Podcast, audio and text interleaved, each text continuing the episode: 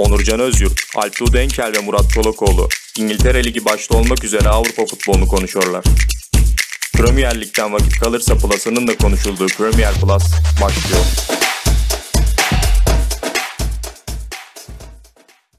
Merhabalar, Premier Plus'a hoş geldiniz. Ben Onurcan Özyurt. Her zaman olduğu gibi bugün yanımda Aytu Denkel ve Murat Çolakoğlu var. Hoş geldiniz. Hoş, Hoş bulduk. Biraz e, haftayı kapatma yayını gibi olacak diye düşünmüştük ancak e, çok önemli olaylar yaşandı dün. Öncelikle e, yani sağ dışını konuştuğumuz bir olay. Paris Saint Germain Başakşehir maçının henüz daha ilk dakikalarına yani ilk yarının ilk bölümlerinde e, büyük bir skandal yaşandı. Başakşehir'in yardımcı antrenörü Pierre Webo ve maçın dördüncü hakemi ismini hatırlayamıyorum şu an. E, Rumen hakemle aralarında bir yani Webo'nun bir suçu yok aralarında diyemeyeceğiz bu yüzden. E, bir ırkçılık olayı yaşandı ve bunun sonucunda da Paris Saint Germain ve Başakşehirli oyuncular ortak bir kararla soyunma odasına gitti. Ee, aynı akşam maçın dördüncü hakeminin maçtan alındığı açıklandı ancak sahaya çıkmak istemedi Başakşehir.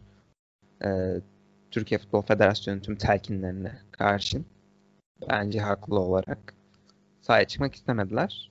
Maç bugün oynandı. Yani bizim bu kayda aldığımız 9 Aralık tarihinde oynandı maç. 5 ee, birlik Paris Saint Germain galibiyetiyle sonuçlandı ama tabii biz skoru konuşmayacağız, oyunu konuşmayacağız. Olanları konuşacağız. Ee, düşünceleriniz nelerdir? Murat abi seninle başlamak istiyorum. Yani bu karşılaşma öncesinde aslında zaten maça dair çok da bir şey konuşmamıza gerek yok. Yani maç her şey bitmişti. Başakşehir açısından prestij maçıydı. Ama tabii ki yaşanan olay ya günümüzde ırkçılık işte hep insanlar söylüyor ırkçılık bitmedi mi hala diye.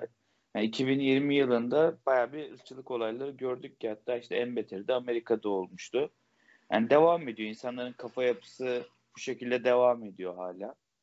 Ve boya karşı yapılan saldırıda bunun hakem tarafından yapılmış olması işin daha da kötü bir tarafı ki çünkü sonuçta UEFA'nın en elit organizasyonunda görev alan en elit hakemler bunlar. Yani kendi ülkemizden örnek vermek gerekirse işte ülkeden yalnızca birkaç hakem gidebiliyor buraya. E böyle bir durumdayken de bu hakemin zaten soruşturulmuş daha sonra bin bir türlü olayı da çıkmış ortaya. Böyle bir hakemin görevlendirilmesi de absürttü. Yaptığı olay etim felaket. Yani Allah'tan işte hem Paris Saint Germain'li oyuncular hem Başakşehir'deki oyuncular ve teknik heyetin kararı sert bir tepkisi oldu ve işlerde hani en azından bir yaptırım uygulanacağı UEFA'dan gecenin geç saatlerinde hatta bir gün sonra açıklandı. Yani kötü şeyler yaşamaya devam ediyoruz. UEFA tarafına sadece birkaç bir laf edeyim de son olarak. İşte respect yazıyor. Sürekli no to racism sloganlarıyla yıllardır işte futbolcu kafalarıyla görüyoruz böyle. Tüm futbolcular tek tek geliyor işte yıldızları takımların sö- sloganı söylüyorlar. Ama uygulamaya döküldüğünde herhangi bir olay göremedik. Yani dün hızlı bir karar almasını beklerken tüm dünyada açıklamalar gelirken UEFA'nın uyuması bence biraz işin saçmalığını bir tık daha arttırdı diyebilirim. Ben şununla devam etmek istiyorum. Dün tüm bu görüntüler konuşulurken olanlar ben bir video gördüm. Ee, yani kimseyi zan altında bırakmak istemem ama Paris Saint Germain teknik direktörü Tuchel sanki evet. Başakşehirli futbolcuları ee, yani 10 saniyelik bir görüntüyle kimseyi yargılamak doğru değil ama öyle gözüküyordu Başakşehirli futbolcuları. Hani sakin olun bunda bir şey yok tarzı bir şeyler diyordu sanki. Hani ben öyle anladım en azından. Ee, abi sen gördün o görüntüyü. Wolverhampton'la konuşması var zaten. Video aslında çok yoruma açık değil. Ee, bugün de maç sonunda röportajda artık söyleyecek bir şey yok. Ee, bir karar verilmesi lazım diye bir cevap verdi. Ee, ona soruldu söylemek istediğim bir şey var mı buradan bir açıklama yapmak ister misin ırkçılıkla ilgili şeklinde. O da benim yorum yapmam artık üstüne daha fazla konuşmama gerek yok. e, karar versin UEFA. Yaptırım yapsın dedi ve konuyu kapattı. Hani ekstra bir açıklama yapmak ya da bir mesaj verme gereği duymadı. Burada dikkat çekmem gereken nokta e, Başakşehirli oyunculardan bazıları da e, maça dönüyordu aslında dün baktığında. Ama Dembaba gibi, e, Kimpembe gibi, Neymar gibi, Mbappe gibi e, artık sembol diyebileceğimiz oyuncular duruşlarını sergiledi bence. Burada hani Neymar'ın Mbappe'nin destek vermesi çok e, önemliydi, kritikti. Onlar aslında böyle şeylere tepki vermediklerinde pek de e, bir anlamı olmazdı. Belki de maça geri dönülürdü ama Dembaba'nın e, Pierre ve Boya verdiği destek ve orada e, herkesle kontak halinde olması ve artık kararın ona bırakılması gibi bir durum oluştu ortada. Çok saygı duyulacak bir durum oldu ama dediğim gibi NBA'de LeBron James'in yaptığı davranışlar gibi yine markalaşmış oyuncuların ki Dembaba'nın da hani kariyeri e, dünyaca bilinen bir isimdi bir dönem. Bu tarz oyuncuların duruşları aslında bir noktaya getiriyor. Yoksa e, bunun maalesef önünü arkasına alabildiğimiz bir olay değil. Bir şekilde bir yerden belli e, aralıklarla ya tribünlerden ya da işte saha içinde bu tarz görüntüler ortaya çıkıyor ama futbolcuların birbirine dayanışması güzeldi. Onun haricinde aslında söylemeyecek bir şey yok. Yani ben de şunu söyleyerek bu konuyu artık kapatayım. Ee, daha önce çeşitli zamanlarda, çeşitli liglerde e, oyuncuların ırkçılığa maruz kaldığını ve sahayı terk ettiğini gördük. Bazen takımların da terk ettiğini gördük ancak UEFA'nın en üst düzey e, turnuvasında, en üst düzeydeki turnuvasında iki takımın da sahadan çekilmesi ve hani yaşananların nakiden hem de taraftarlar yokken bu seslerin duyulmasıyla birlikte e, direkt ekrana gelmesi bence yaşananlarla birlikte ilerleyen yıllarda çok büyük bir simge olarak anılabilir bence. Yani bir şeylerin değişmesine belki de yardımcı olabilir. Ee, bunun ardından dün biraz da gölgede kaldı doğal olarak. Çünkü zaten e, yani Messi Ronaldo karşılaşması bile bunun gölgesinde kaldı. Manchester United Red Bull özür diliyorum artık Red Bull değil Leipzig'e 3-2 mağlup oldu. Ee, 3-0'dı maç. 3-2'ye kadar getirdi United. Biraz da şansının yardımıyla açıkçası. 80'de penaltı. 82'de Konate kendi kalesine attı. Ve gruptan çıkamadı bunun sonucunda Manchester United. Büyük bir hayal kırıklığı bence. Hani şöyle bir şey var. Bu gruptan çıkmayı Başakşehir mağlubiyetiyle e, kaçırmış oldu Manchester United. Aslında Leipzig'in çok da e, evet hak ettiği ama bence iyi olmadığı bir yani en azından Şampiyonlar Ligi maçlarında çok iyi performans yoktu bence Leipzig'in. Buna rağmen gruptan ikinci çıktılar. Evet yani Solskjaer niye kovulmadı? Niye kovulmuyor? Siz ne düşünürsünüz Murat Bey? Solskjaer'de şöyle bir şey var. Kritik anlarda bir tuşa basıyor. Resmen hep de kendini kurtarıyordu. Maç maç baktığımızda ama toplama baktığımızda tabii ki işte sıkıntılar ortaya çıkıyor. Ya ben geçen haftaki maçta da Cavani'nin çevirmesinde de söyledim. Bu hafta da mesela ligde Bruno Fernandes devreye girdi. Bireysel performanslarla birazcık iş götürüyorlar.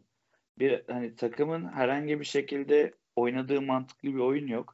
Bugün de hatta bazı gelişmeler okudum Manchester United basınında. Manchester United'ı yakından takip edenlerin yazdıklarına bakmıştım. İki tane olay var. Birincisi oyuncular Solskjaer'in yönetimine güvenmiyor ve çok basit bir şekilde takımı yönettiğini düşünüyorlar. Yani takımın herhangi bir şey oynamadığını düşünüyor bir kısım oyuncular. Bir kısmı ise hallerinden memnun devam ediyor. Ee, ikinci kısım ise oyuncularla ilgili. iki oyuncu burada. Dean Anderson'ın artık birinci kaleci olması gerektiğini düşünüyormuş bazı oyuncular. Antrenman performansı ve maç performansına bakarak. Diğeri ise Pogba'nın ayrılığında sebebiyetin, sebebiyet veren kişinin de Mino Raiola değil de Bruno Fernandes'in olması olduğu söyleniyor. Bunlara baktığımızda yani takım içinde böyle herkes farklı farklı fikirler ilan edebiliyor. Bunlar basına sızabiliyor. Bu da Solskjaer'in hem sağ için hem de sağ dışını çok da iyi götüremediğini aslında söylüyor. Yani kovulması gerekir çünkü Manchester United dünyadaki en büyük 5 kulüpten birisi. Belki de ilk üçte yer alır. Ama böyle bir köklü tarihi bakımından söylüyorum. Böyle bir takımın nispeten amatör ya da tecrübesiz sayılabilecek bir isim tarafından yönetiliyor olması, amatör değil de tecrübesiz sayılabilecek bir isim yönetiliyor olması hoş bir durum değil. Çünkü rakiplerine bakıyoruz. Klopp markalaşmış. Muhteşem bir hoca. Sürekli yeni çözümler üretiyor. Guardiola da öyle. Lampard IQ'su yetiyor bazı şeylere iş çözmesinde. Mourinho zaten ligin efendisi olduğunu yine gösteriyor. Bu rekabette zaten kadrodan verim alınamıyorken, bazı bölgeler aksıyorken Sosyal'in gönderilmesi gerekiyordu. Senin soruna gelirsek de yönetim bu tarz konularda çok hızlı karar alamıyor Manchester United'da. Transferi de zaten çok ağır yapıyorlardı. Bence kimseyi ikna edemediler henüz hocalık konusunda. Pochettino ikna edilmiş olsaydı büyük ihtimalle milli aralardan birisinde gelmiş olurdu. Şu an için işte yönetimin basiretsizliği diyebiliriz. Ee, Pogba Fernandes olayıyla ilgili ben de bir şey okumuştum. Pogba'nın Fernandes'e alan açmak için ön bölümde biraz daha geride oynamak zorunda olması hani Pogba'yı rahatsız ediyormuş. Böyle bir şey okumuştum ben. Ama hani sahada aslında teknik olarak çok uyumlu bir ikili. Bunu beraber oynadıklarında görmüştük özellikle geçen yıl. Ee, sen ne düşünüyorsun Alptu abi? Hani bu bir iddia olabilir tabii ama Pogba'nın ayrılığıyla ilgili evet, bu hafta o da olay oldu bayağı. Rayola ayrılacak demişti. Ardından evet. Fernandes de sahadaki uyumsuzlukları biraz e, basında konuşulmaya başlandı. Ya bu teknik sıkıntılar sebebiyle diyeyim iptal olan kayıtta aslında bu haberlerden öte Manchester United'ın durumuyla ilgili Murat'la bayağı konuşmuştuk. Hatta orta sahaya yeni çözüm falan üretmeye çalışmıştık. Solskjaer'in gönderilmesi e, üzerinden değerlendirmiştik ama bu tarz durum yani haberlere bakacak olursak hani geç son maça bakıyorsun. Bruno Fernandes oyuna girdikten sonra Pogba oynamaya başladı. Ama yazılıp çizilen neredeyse senin dediğin gibi sağ içi uyumsuzluk işte sağ dışında işte Pogba kendinden e, biraz feragat ediyor. Bruno Fernandes'e yer açıyor gibi şeyler var. Ama bunlar hani Bruno Fernandes'den önce de Pogba hakkında Fransa milli takımında çok farklı, Manchester United'da çok farklı gibi oynandığını e, ben düşünüyorum ki hepimiz konuşmuşuzdur ki Abi, tüm dünya konuştu e, zaten. Yani, kusura bakma neye gireceğim. Sence menajer Raiola'nın da biraz basına servis etti. Yani Pogba'yı sevimli göstermek için. Çünkü Pogba Mourinho'yla da böyleydi. Evet. Fernandes gelmeden önce de böyleydi. Biraz bana menajer oyunu gibi geldi bu haberler. Ya yüzde yüz öyle. Yine geçen hafta kaybolan, yalan olan kaydımızda Manchester United'dan haber çıkmıyor. Ee, bu tarz bir tutumları var şeklinde değerlendirme yapmıştık. Ondan sonra böyle bir haberle karşılaştık. Ama dediğine yüzde yüz katılıyorum. Pogba'yı da artık son dönemleri e, pazarlamaları gerekiyor biraz da. E, bu düşüşten sonra da çok büyük bir sükse yapacak yere gitmeyeceği artık aşikar. O yüzden son pazarlama dönemleri bir yere göndermeleri lazım. Olaya bu taraftan bakıyorum ben. E, menajer konusunu biraz ufak konuşalım. Aklınıza kim geliyor aday olarak? Pochettino'dan başka. E, e, Allegri hem Arsenal'e hem United'a yazılıp çiziliyor ama Allegri sanki bu kadroyu baştan yaratıp da çıkaracak bir hoca değil de sanki ee, herkes bu örneği veriyor ama Nagelsmann tarzı bir hoca inşa edecek bir hoca lazım gibi gözüküyor. Sizin aklınıza gelen adaylar var mı? Ya hep konuşuluyor işte. Allegri'nin bir Premier Lig istediği söyleniyor. Bu geçtiğimiz yazdan bu yana da çeşitli takımlarla iddialar çıkmıştı. Allegri de çünkü kariyeri ilerledi ve aslında başarılı da bir isim. Bu ismin İtalya dışına çıkmamış olması biraz günümüz futbol açısından da tabii eksiklik sayılabilir. Pochettino'nun Manchester United kariyeri büyük ihtimalle olmayacak. Alex Ferguson tarafından da orada bir engel var. Yani onun da istemediği konuşuluyordu. Ya böyle bakınca başka böyle aday kim kalıyor? Aklıma gelen Laurent Blanc gibi tecrübeli bir ismi yani boşta bir süredir getirebilme şansları var mı diye düşünüyorum.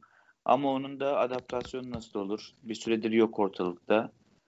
Bir de şimdi bu takımda sonuçta çok fazla uyumsuz oyuncu var yani performans açısından da. Onu bir şekilde düzeltebilecek bir isim de gelmesi lazım. Nagelsmann gelirse Nagelsmann'ın Sadece şöyle bir sıkıntı olabilir. Nagelsmann çok yetenekli ve çok iyi bir hoca ama şimdi Leipzig gibi takımda maaş skalası belli yani. Çok üst düzey maaş alan oyuncular yok en nihayetinde. Nagelsmann gelecek. Hem çok genç hem de yani Nagelsmann gibi bir hocaya gelip de işte Mourinho'nun, Klopp'un, Guardiola'nın maaşını da vermezsiniz. İyi bir teklif olsa da genç olmasından ötürü.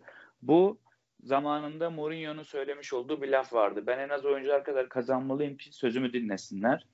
Yani hem Nagelsmann'ın olası maaşı hem de yaşı sebebiyle takımda bazı problemler oluşabilir. Yani söz geçirme konusunda, dinleme konusunda. E, baktığında aslında bunları düşünmezsen çok yetenekli ve başarıya getirebilecek bir isim.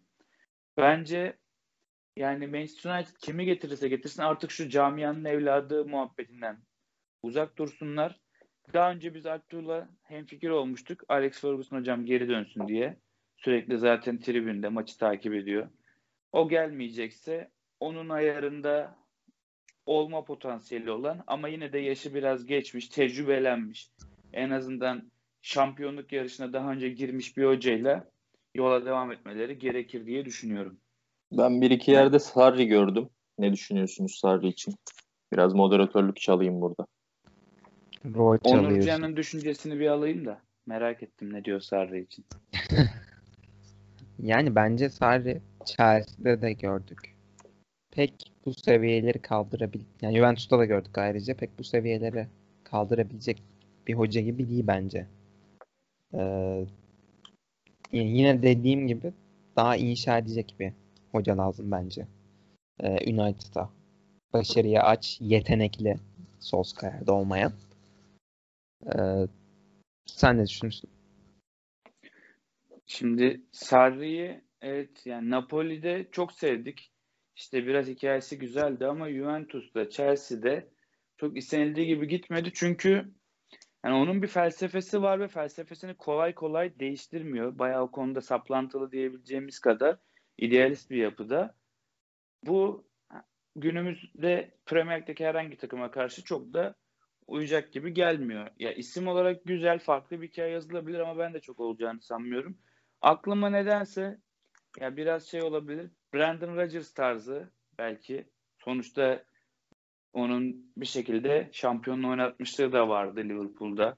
Oradan bir tecrübe kazandı. Celtic'le Evet, akıyorken Leicester'ı aldı. Oradan da bir yani aidiyet duygusunun da çok yüksek olmadığını anlayabiliyoruz. Bir anda sezon arasında değiştirerek. Leicester'ın elinden alsın. Hem de Leicester United, Leicester City Manchester United maçından önce böyle bir hamle yapsınlar. Bilmiyorum o maç ne zaman ama tam da böyle Manchester United'dan bu hamle gelsin. Biraz karışsın. Güzel de keyifli olsun. Rodgers çağlar alsın United'a gelsin diyebilir miyiz? Wardy de gelsin. Tecrübedir. Abi modeli senin tabirinle. Cavani Ward ikilisi gol manyağı yapar rakipleri.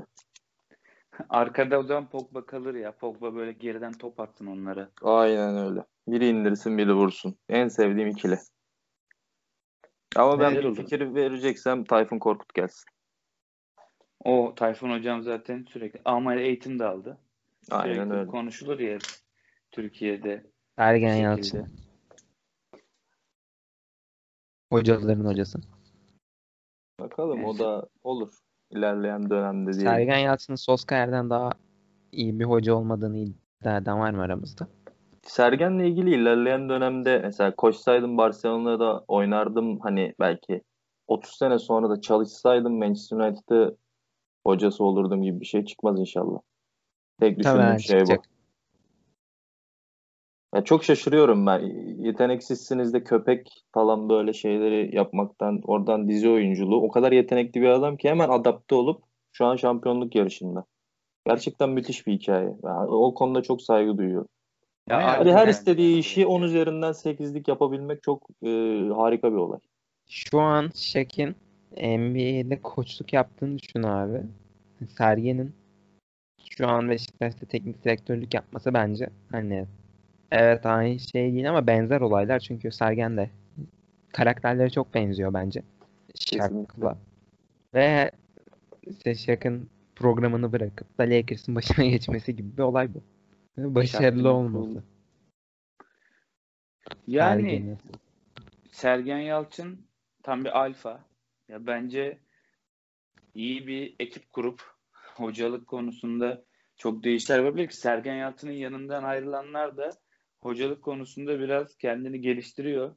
Yani çok böyle eğitici, öğretici bir hoca olduğunu iddia edemem tabii ki. Şu an her şey çok erken ama ya başarılı bir teknik direktör olacağı çok belli ya bir de onun. Arturo dedi işte her işi 10 üzerinden 8 yapıyor. Yani bir şekilde neden olmasın ama tabii ki işte onun o kolay vaz değişikliklere gidebilme durumu işte kariyerinde onu etkileyebilir. Ama hani ya tabii ki Manchester United vesaire olmasa da onu bir Avrupa'da görür müyüz? Görebiliriz diye umut ediyorum ya. Ya İlginç olur. hani konumuz bu olsun istemiyorum. Son bir ekleme yapacağım. Zaten hani konumuz teknik direktör bence. Ee, geçen gün açıklaması vardı.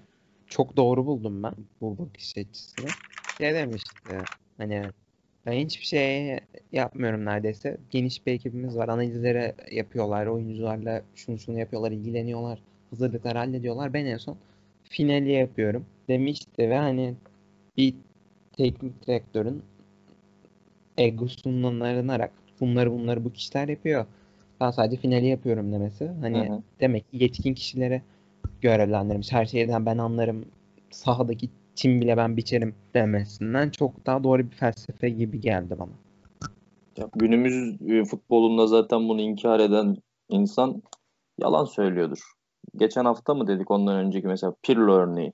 Pirlo şu an hiçbir şey yaptığına inanmıyorum ben. Dünya kadar insan çalışıyor. Pirlo çıkıyor sahada. Kenarda duruyor sadece. Sergen ama ben oyuncu ilişkilerinin ekstra olduğunu ve onları geliştirme yönünde katacağı şeyler olduğunu düşünüyorum. Çok iyi bir taktisyen değildir. Çok e, iyi bir futbol anlamında çığır açacak şeyler yapamaz belki. Yani kendini geliştirirse yapar o ayrı konu. Şu an için konuşuyorum. Ama oyuncu gelişimi açısından da Sergen'in yani bir teknik direktörün 6-7 meziyeti varsa yapması gereken Sergen zaten bunların aslında belki e, kendine aslan payı olacak şeylerin en önemlisini yapıyor. Oyuncu gelişimi gibi işte onları motive etmesi gibi oyunu bilmesi, futbol bilmesi gibi geri kalan şeyleri de zaten yardımcıları yapması gerekiyor. Bir iş paylaşımı var ortada. Abi düz adamdan golcü yarattı ya Larin. Düz adamdı yani. Dümdüz bir insandı. Ben bu konuda bir de hazır konumuz Manchester United'ken ve hocalıkken bir örnekle başka bir şeyden bahsetmek istiyorum son olarak kısaca. Bayern Münih'te Hansi Flick geldi ya göreve. Evet. Yani evet hocalığı çok iyi ki zaten Kovac'tan iyi olduğu belli oldu. Yani neredeyse 50 maça yeni çıkmış bir teknik direktörden bahsediyoruz. Evet yardımcılığı, yardımcılık kariyeri çok iyi olmasına rağmen. Ya biraz camia kültürü, kulüp kültürü de burada çok etkili oluyor ya. Oyuncularla ilişki işte Ertuğrul'un dediği gibi Sergen Yalçın'ın da. Yani Manchester United eğer bir değişiklik yapacaksa tabii ki bir sürü hoca denediler. İşte Van Hal, Mourinho bu isimler de geldi ki bunlar hani son 20. yüzyıla damga vurmuş. Hatta işte Van Hal'e 21. yüzyıla damga vurmuş isimler. İşte Van Hal 20. yüzyılda da vardı. Etkili isimlerdi.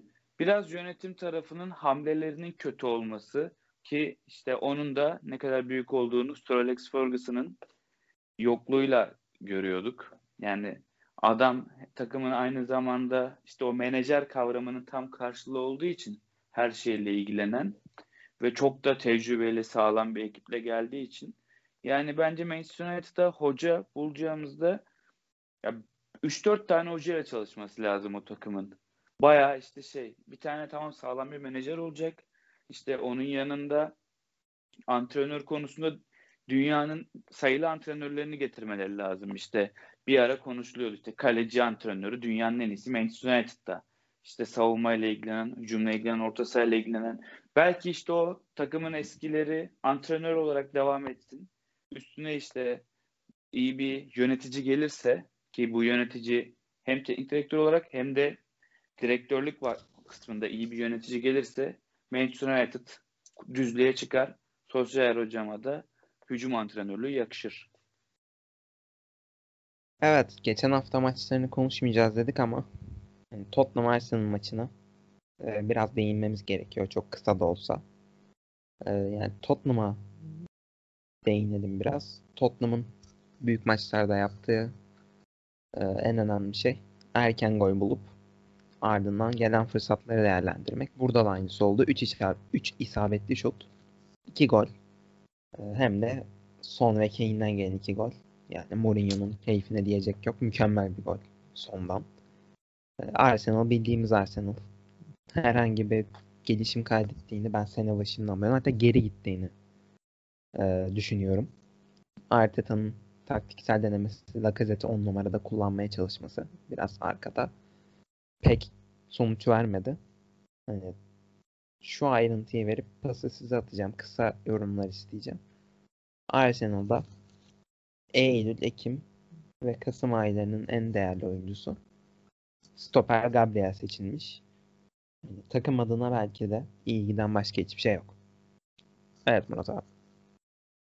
Ar- yani Arsenal'la ilgili söylenecek her şeyi söyledin. Hücum tarafında zaten hiçbir şey yapmıyorlar. Arteta hocanın kariyeri Solskjaer'den de kısa daha erken bitecek gibi görünüyor. Orası ayrı. Tottenham tarafına da hızlıca şöyle diyeyim. Mourinho Premier Lig'in mevcut en iyi hocasıyım mesajı ver, vermeye çalışıyor bence bu sezon. Onu da çok iyi veriyor ki yani bir örnekle açıklayayım. Son Harry Kane ikilisi birlikte birbirlerine yaptıkları asistlerle 31 gole ulaştılar. Daha iyileri sadece Drogba ve Lampard. Drogba ve Lampard ikilisinin de bu denli başarı olmasını sağlayan isim Mourinho'ydu. Müthiş bir ikili haline de getirdi sonunda Harry Kane'i. Eğer ligde işler istedikleri gibi giderse ki bu maçta oynadıkları oyunu büyük maçlarda uyguluyorlar. Küçük maçlarda da savunma konsantrasyonunu kaybetmeyip istedikleri skorları alıyorlar. Bence bu sezon sezon başında Tottenham patlar, Mourinho hocam sıkıntı yaşar diyordum ama tam tersi oldular. İyi de fikstürden güzel çıktılar. Bu maçla dair söylenecek başka bir şey bende yok. Mourinho hocam başarılarının devamını temenni ediyorum ve keyifle izliyorum açıklamalarını. Ee, Paul Merson geçen yıl Şubat ayıydı galiba. Yani Şubat'ta sanırım yanlış bir bilgi vermeyeyim ama Paul Merson'ın geçen bir açıklaması var. Ben Harry Kane'in Mourinho'nun oyun sisteminde e, pek fazla gol atabileceğini düşünmüyorum şeklinde. Hı hı. E, bu açıklama hakkında ne düşünürsünüz Sayın Artur Bey? %100 doğru. Zaten Sonaldo top oynuyor. Harry Kane pek bir şey yapmıyor. Ee, ben bakayım maç puanı vermişim. Oyuncu puanı. Kane 3-10 demişim. Son 7-10 demişim. Regulon 8-10 demişim mesela. Ne demek oluyor burada? Kane demek ki top oynamıyor Kane- demek oluyor. Kane abartılmış bir balondur. Ben e, iki bölüm önce zaten bununla ilgili Kane balon şeklinde bir açıklamam vardı. Biraz tepki çektim. Ama olabilir böyle şeyler. Doğruları söyleyince tepki çekiyorsun. Kane bu maçta çok iyi bir stoperdi. Fiziği de düzgün. Yol yakınken 9 numarada oynayamayacağını artık gördük. İsterse stopere gelsin. E, Mourinho hocamın elinde de 6-7 tane stoper var. Bu maç zaten gösterdi. Bu maç şeyi oynadı. Ben istediğim zaman skoru alırım. 2-0'a getiririm maçı. Ben 2-0'ı da paşalar gibi oynarım. Bana hayatta gol atamazsınız dedi. Ama işin tabii diğer tarafı da bizim şanlı Arsenal'ımızın gol atamama becerisi de var.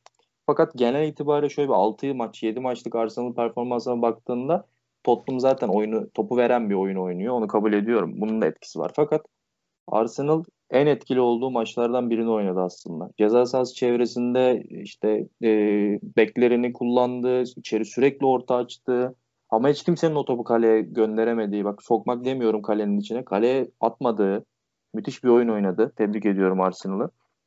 Arsenal'ın en iyileri Tierney ve Beller'in çok yükselen bir form grafikleri var. Mesela başka takımda olsa bu ikili deli gibi gol atar e, o takım. En az maç başına 2 gol, 2,5 gol e, beklerden gelen ortalarla belki bir iş yapar. Fakat Arsenal'da Aubameyang ve Lacazette ikilisi atmama yemin etmişler. E, hiçbir şekilde topu kaleye göndermiyorlar. Tebrik ediyorum onları. Olmuyor. Bu şekilde Arsenal zaten Arteta'da herhalde gider. E, yani taktik devrim yaratmak istiyorsan Guardiola'dan öğrenmişsin. Şey demiştik. Sen bu işin sadece kabuğunu öğrenmişsin, içini öğrenememişsin Arteta diye. Ya, taktik yapılacak yer, bir şeyler denenecek yer bu sezonda Arsenal olmamalı bence. Yani taktiği tek bir şeyler denersin ama bütün sezona ben yeni devrimsel olaylar geliştireceğim. Ee, bir şey deniyorum ben burada. Ha, ilk geldiğinde parladı. O çok farklı bir şey var falan diye işte görüyorsun sonu devamını. Mal ortada diye bir durum var. Tottenham'da biz zaten burada açıkladık. Chelsea şampiyonluk adayımız ikinci Tottenham. Üçüncü de City Arsenal dedik. Tottenham'da belki aradan hani ilerleyen dönemde sen farklı görüşlerin var. Arsenal şampiyon olur şeklinde. Ee, Yok, tamam Tottenham şampiyon olur şeklinde. Ee, işte öyle ben belki e, inşallah Liverpool'a konuşmayacağız bu hafta. Onları ama sallamadan geçmek istemiyorum. Antipatik Liverpool'a. Liverpool e, City'nin arkasında bitireceğini de temenni ediyorum. Bu maç özelinde de dediğim gibi Tierney, Beller'in başka takımda olsalar çok daha farklı şeyler olur.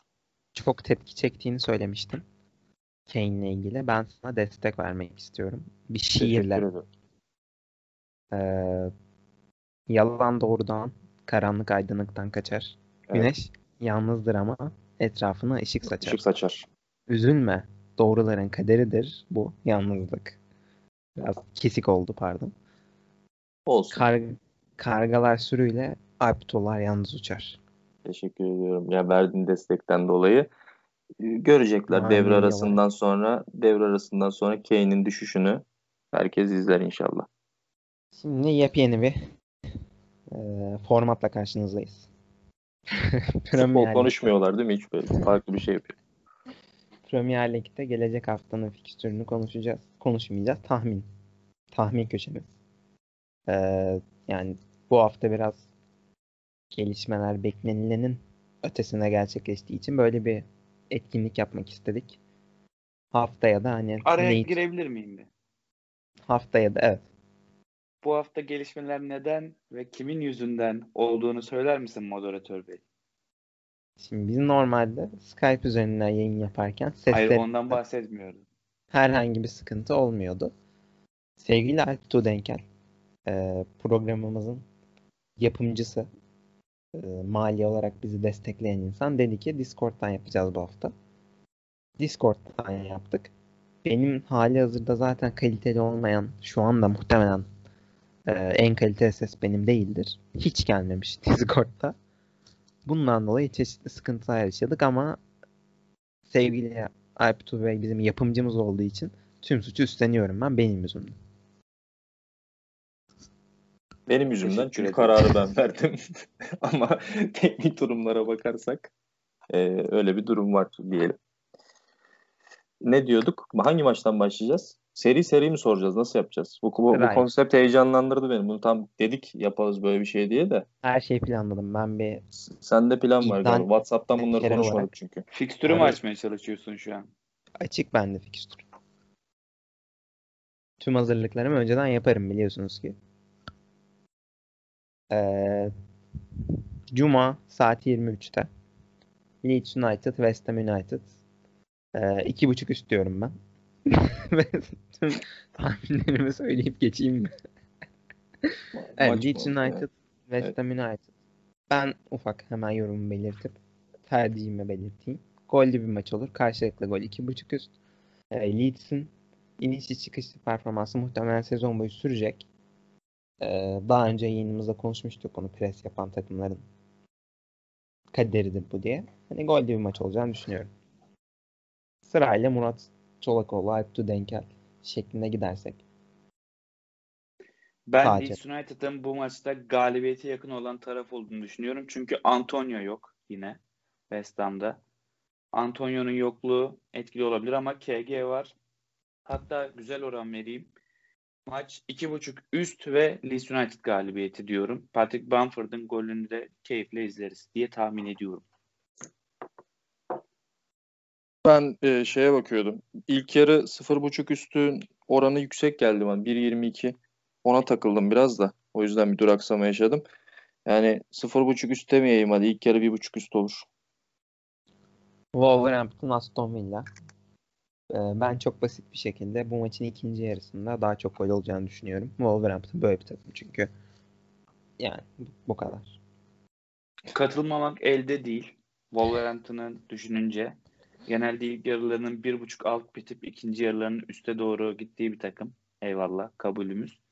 Ama ben taraf bahsiyle açmıştım yine ilk olarak. Ama bu maçta taraf bahsi yapamayacağım çünkü Aston Villa deplasmanlarda galibiyet alanda tehlikeli bir takım şimdi. Korkuyorum.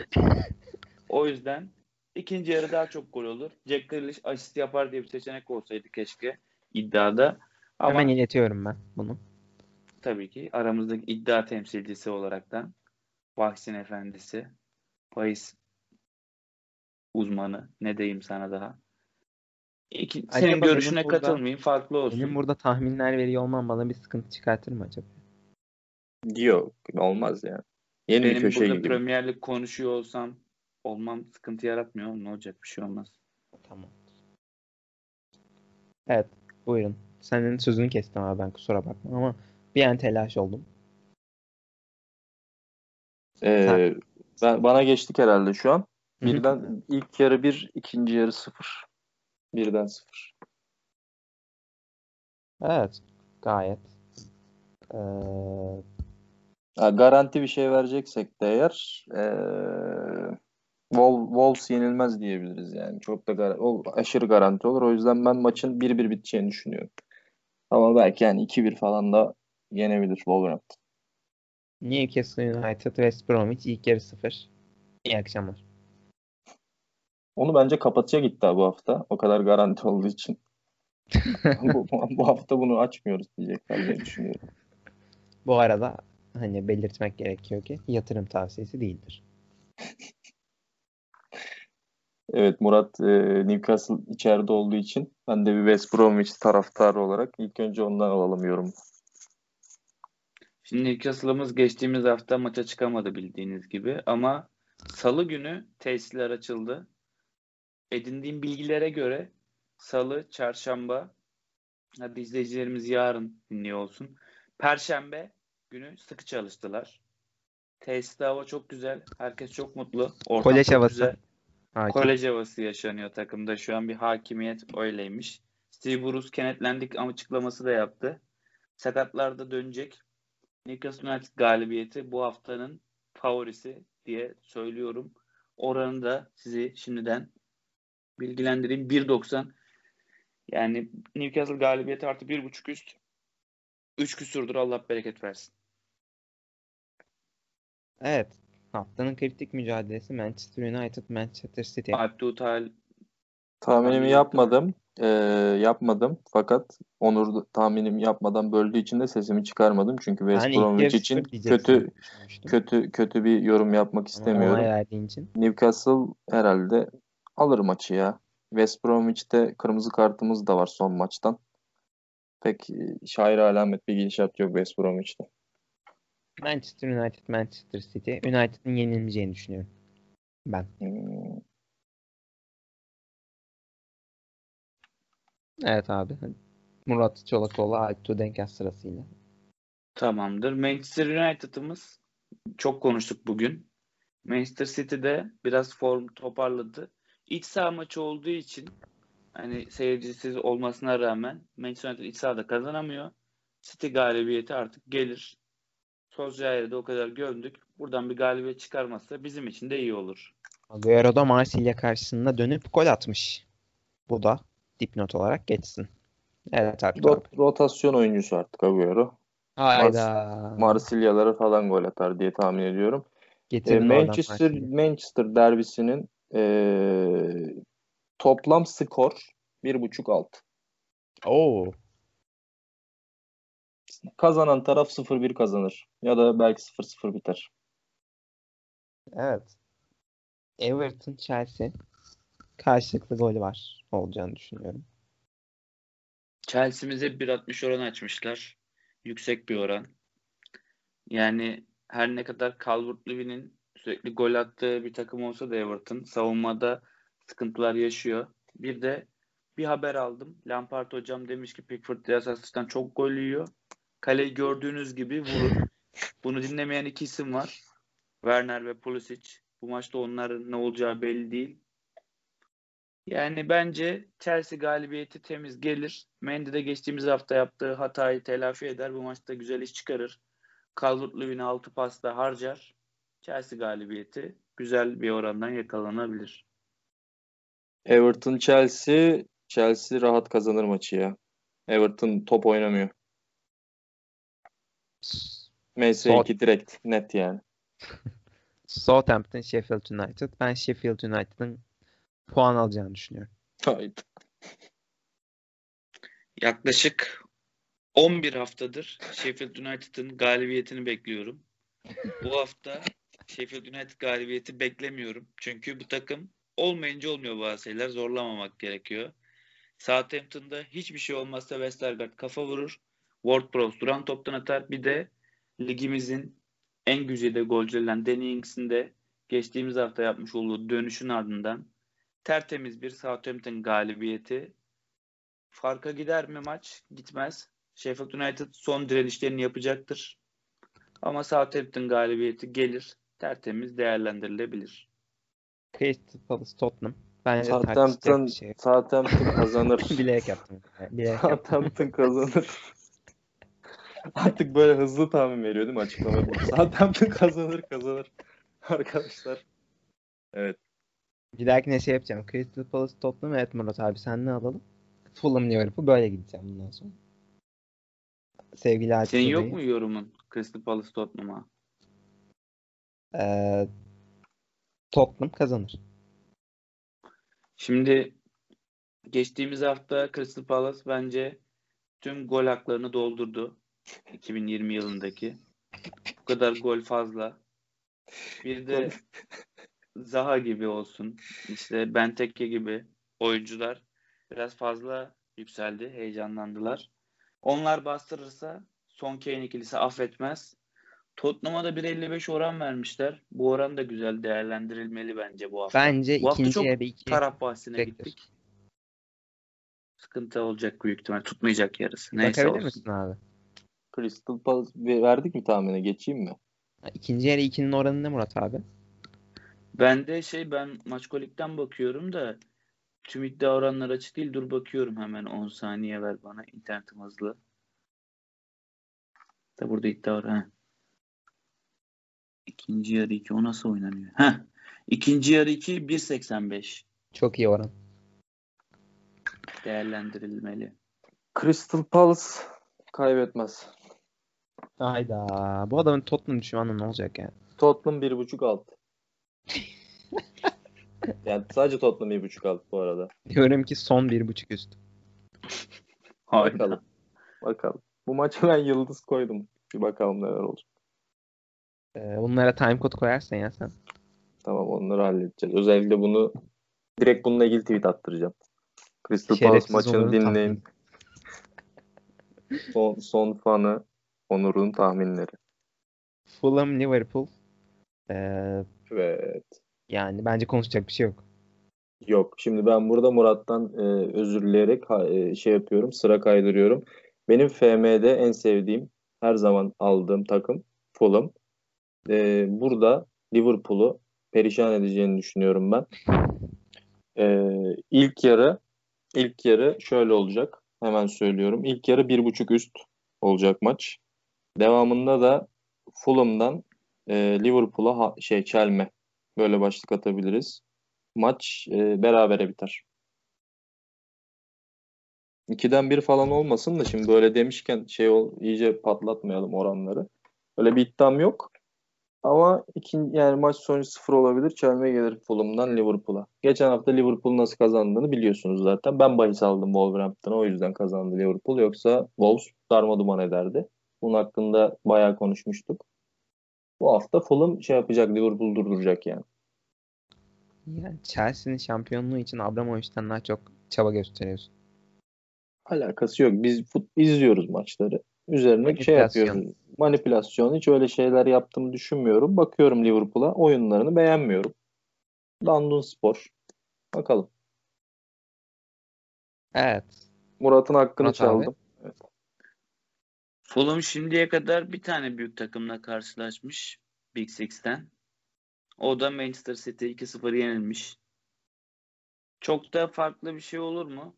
Bu maçta bence Liverpool'un tertemiz bir galibiyet tabii ki konuşulur ama oran yakalamaya çalıştığımda da yakalayamıyorum aslında. Çok da güzel bir oran. Ne diyebiliriz bu maça? 2.5 üst ve Liverpool galibiyeti. Neden?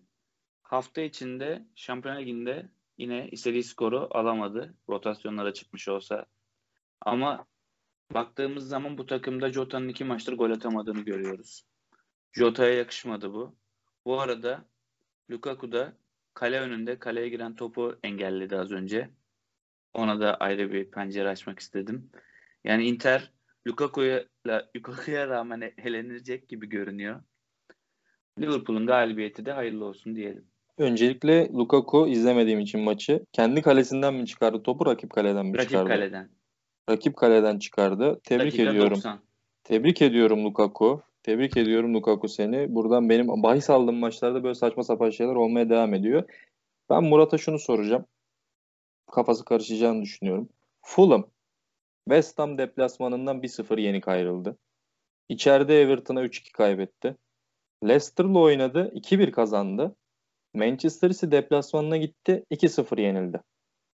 Bu Fulham çok önemli takımlarla arka arkaya oynamanın tecrübesiyle birlikte o oyun dinamizmine alışıp Liverpool'u patlatır mı?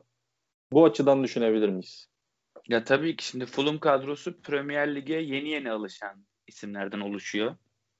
Tabii ki burada böyle bir durum oluşabilir. Tecrübelendiler diyebiliriz ama Scott Parker sahada olsa sonuç bir nebze daha iyi olabilirdi Fulham için. Şu an hala bence ümit yok. Tecrübeleniyorlar.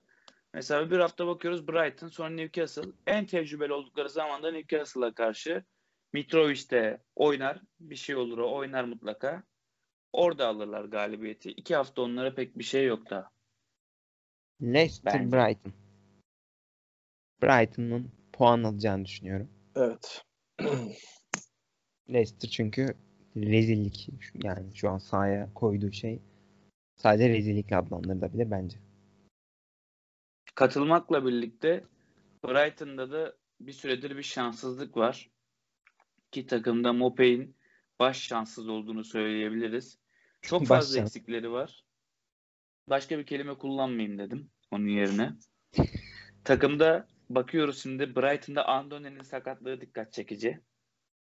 Büyük bir eksiklik. Büyük bir eksiklik. Kendisi yaklaşık iki senedir Brighton adına forma giymiyor.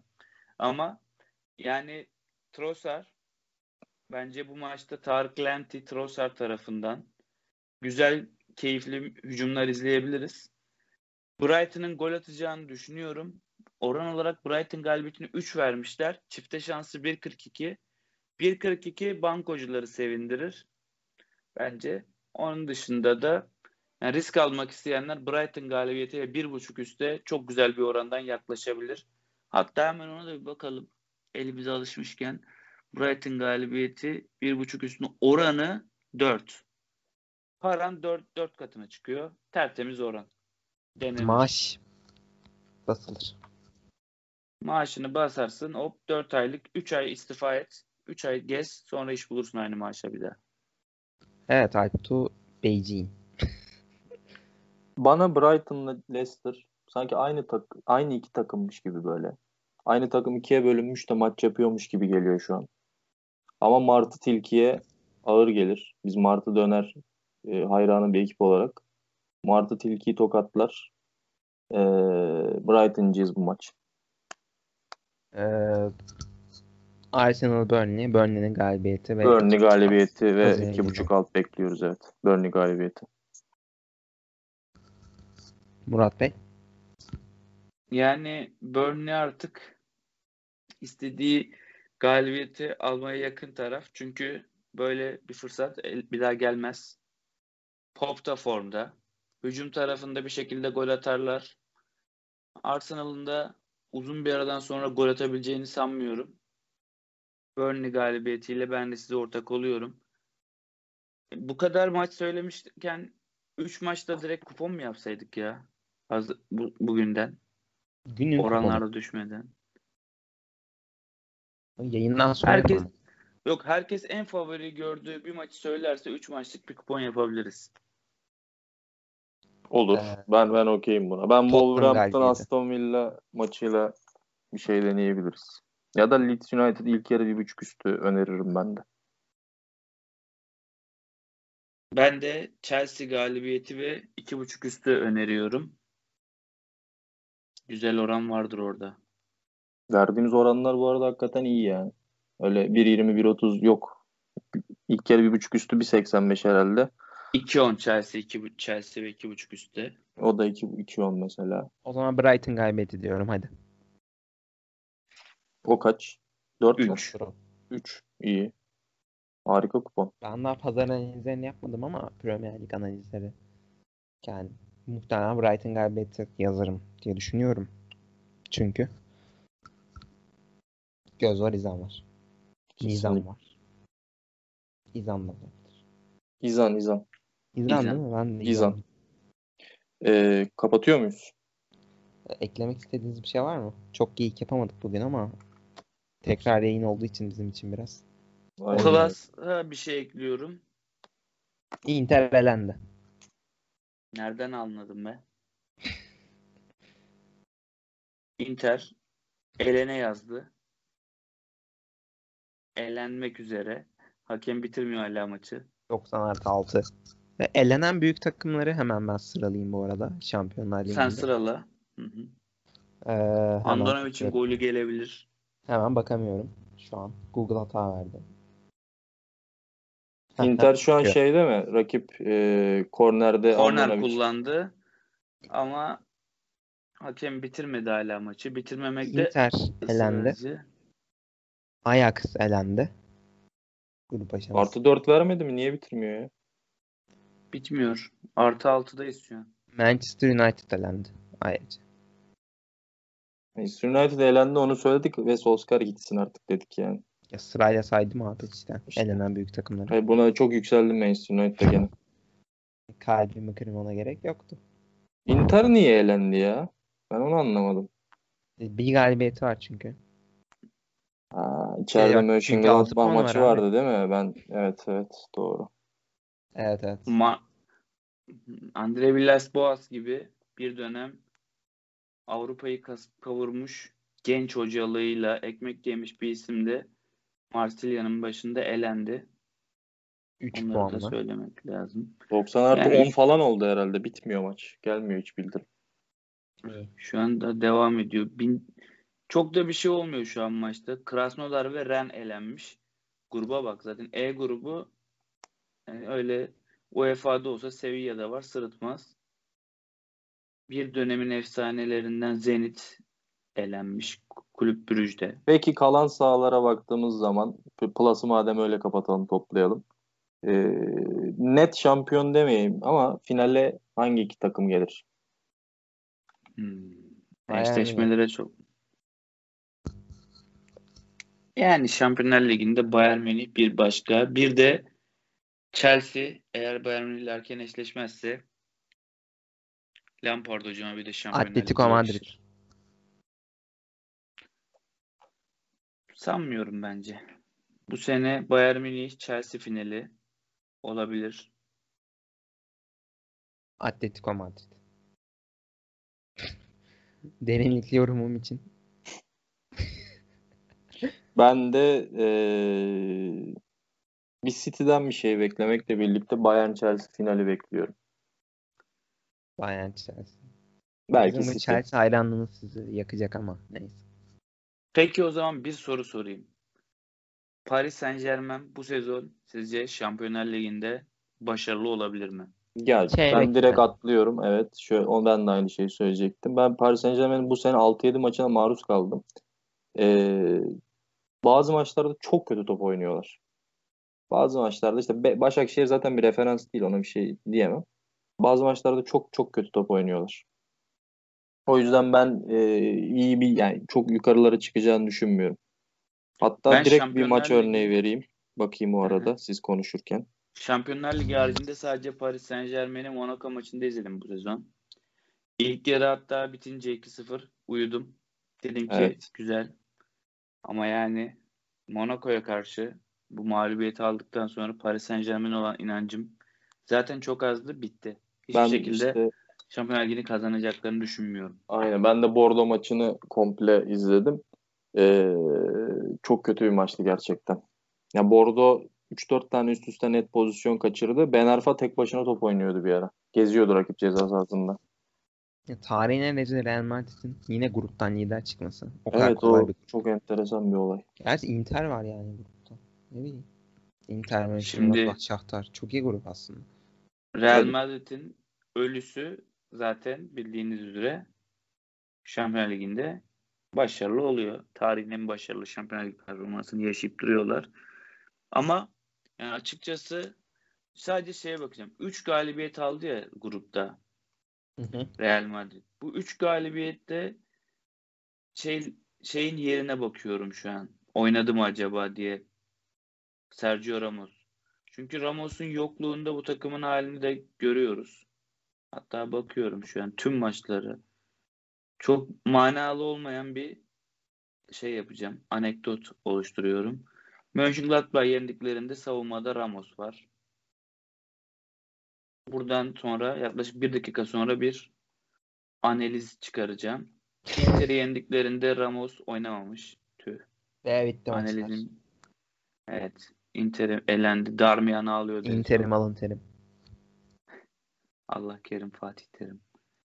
Ee, bakıyoruz. Sergio Ramos oynamış. Yani Ramos olduğu sürece umutu var. Bu takım Ramos'la yenilmiyor. Ramos varken Real Madrid'de finalist adaylarından birini şu sezonda yazar. Evet. O zaman topluyoruz artık programı. Gene 40 Dortmund'un- dakika parolasıyla yola çıkıp 57. dakikayı görmemizi de istikrarımızı gösterdi bir kez daha. Dortmund'un gruptan çıkabilmiş olması beni bu arada. Genelde en iyi sezonunda bile üçüncü oluyordu Dortmund. Hatırladığım kadarıyla. Tebrik ediyorum kendilerini. Haaland dönmüş olacak. Bakalım. Hı hı. Gidip ikinci takım olarak Leipzig'i veya Atalanta'yı işte Atletico Madrid çekmezler de gidip örneğin Barcelona'yı çekerlerse önler açık olabilir. Barcelona hakkında bir benzetme yapılmış. Bununla kapatacağım yayını. Arsenal artı Messi şeklinde benzetme yapılmış Barcelona'ya. Bununla Ya. Barcelona'ya üzülüyorum ben ama ya. Etrafında 18 yaşında bir sürü çocukla sahada Messi, karşısında Ronaldo, Juventus'la müthiş kompakt bir takım. Ben eziyet çektim yani. Messi'nin yerine ben eziyet çektim. 7 isabetli şutun 7'si Messi'ye aitmiş sanırım. Ya maçı izlemişsinizdir diye tahmin et- ediyorum. Başakşehir muhabbeti böldü maçı. Maçın keyfini o olay, e, üzücü olay mahvetti. Yani Messi, Ronaldo belki son kez eşleşiyordu. Daha tadıyla izleyemedik ama yani gidip gidip Messi'ye topu falan veriyorlar böyle. Kimse şey yapmıyor. Bir organizasyon son yok. değildir ya bence. Hani Ben ben böyle bir şey Şöyle bir iddiam var. Ee, şöyle bir düşüncem var. Messi City'ye giderse, Ronaldo da belki dönerse Premier Lig'de karşılaşırlar ya da Dünya Kupası'nda karşılaşırlar bence bundan sonra. Kulüp bazında olacağını düş- yani böyle farklı yerlerde Messi Barcelona'da bitirirse olacağını düşünmüyorum. Bitirmez UEFA bence. Avrupa Ligi'ne gitmeyeceğine göre Juventus. Hayda. Aa. Evet burada bitirelim. Çarpıcı olsun. Küfürleri de Murat abi yesin. Gerçi. Yakışmadı kardeşim. Ne oldu sen bana bu yayında gömecektin yine ben yaptım kapanışı. Haydi ağzına sağlık. Bu Evet hafta abi. bizi dinlediğiniz için çok teşekkür ediyoruz dinleyicilerimize de. Abdul çok teşekkürler katıldığın için. Onurcan sana da çok teşekkür ederiz. Haftaya umarım günümüzde görüşmek üzere diyorum ve kapanışı yapıyorum. Görüşmek üzere haftaya. Hoşçakalın.